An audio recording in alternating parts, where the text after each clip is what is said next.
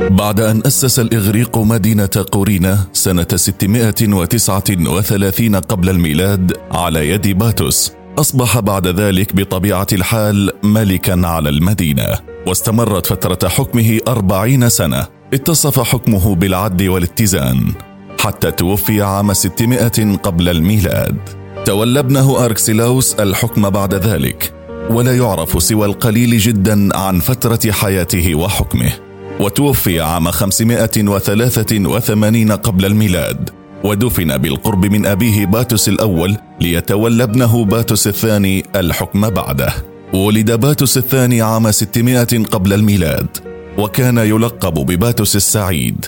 وفي عهده بدأ الإغريق في التوسع على الأراضي الليبية. ووصلت موجات جديدة من المهاجرين اليونانيين إلى قورينا. بناء على نبوءات أخرى من العرافة ديلفي التي توعدت من لا يذهب إلى ليبيا السعيدة بالندم. هذا التوسع تسبب في نشوب حرب بين الإغريق والقبائل الليبية. تسمى هذه المعركة باسم معركة بئر تايتس استنجد الزعيم الليبي أديكران زعيم قبائل الليبو بفرعون مصر فأرسل جيشا إلى قورينا معلنا الحرب عليها ووصل حوالي عام 570 قبل الميلاد إلى موقع يسمى بئر تايتس في إيراسا وهي مدينة درنا اليوم حيث وقعت المعركة.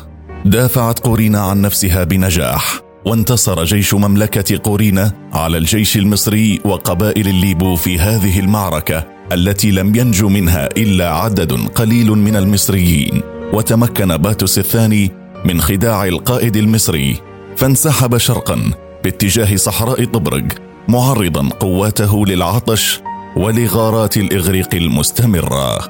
أما القبائل الليبية فقد تراجعت إلى الغرب وتحديدا إلى مدينة باركي وهي مدينة المرج الآن. باعتبارها خط دفاعهم ضد قورينا. وظلت جبهة القتال نشطة بين هاتين المدينتين لمدة عشر سنوات. يذكر هيرودوت أن المصريين لم يكن لديهم خبرة في حرب اليونانيين وأنهم لم يأخذوا هذه المعركة على محمل الجد وأن هذه هي أول معركة بين اليونانيين والمصريين.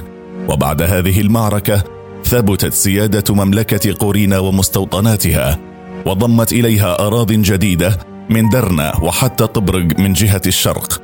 وأنشأ الملك باتوس الثاني باقي المدن الخمس المعروفة باسم بنتابوليس ثم تحالف لاحقا مع الفرعون أحمس الثاني الذي تزوج من امرأة يونانية من قورينا تدعى لاديس ليضمن باتوس بعد ذلك وقوف المصريين في صفه ضد القبائل الليبية. يختلف المؤرخون في تاريخ وفاة باتوس الثاني الذي يتراوح بين 554 و 560 قبل الميلاد. ودفن بالقرب من الملوك السابقين والده وجده. وورث ابنه أركسلاوس الثاني الحكم بعده. لا تزال سلسلة حكام الإغريق في قورينا مستمرة في حلقتنا القادمة.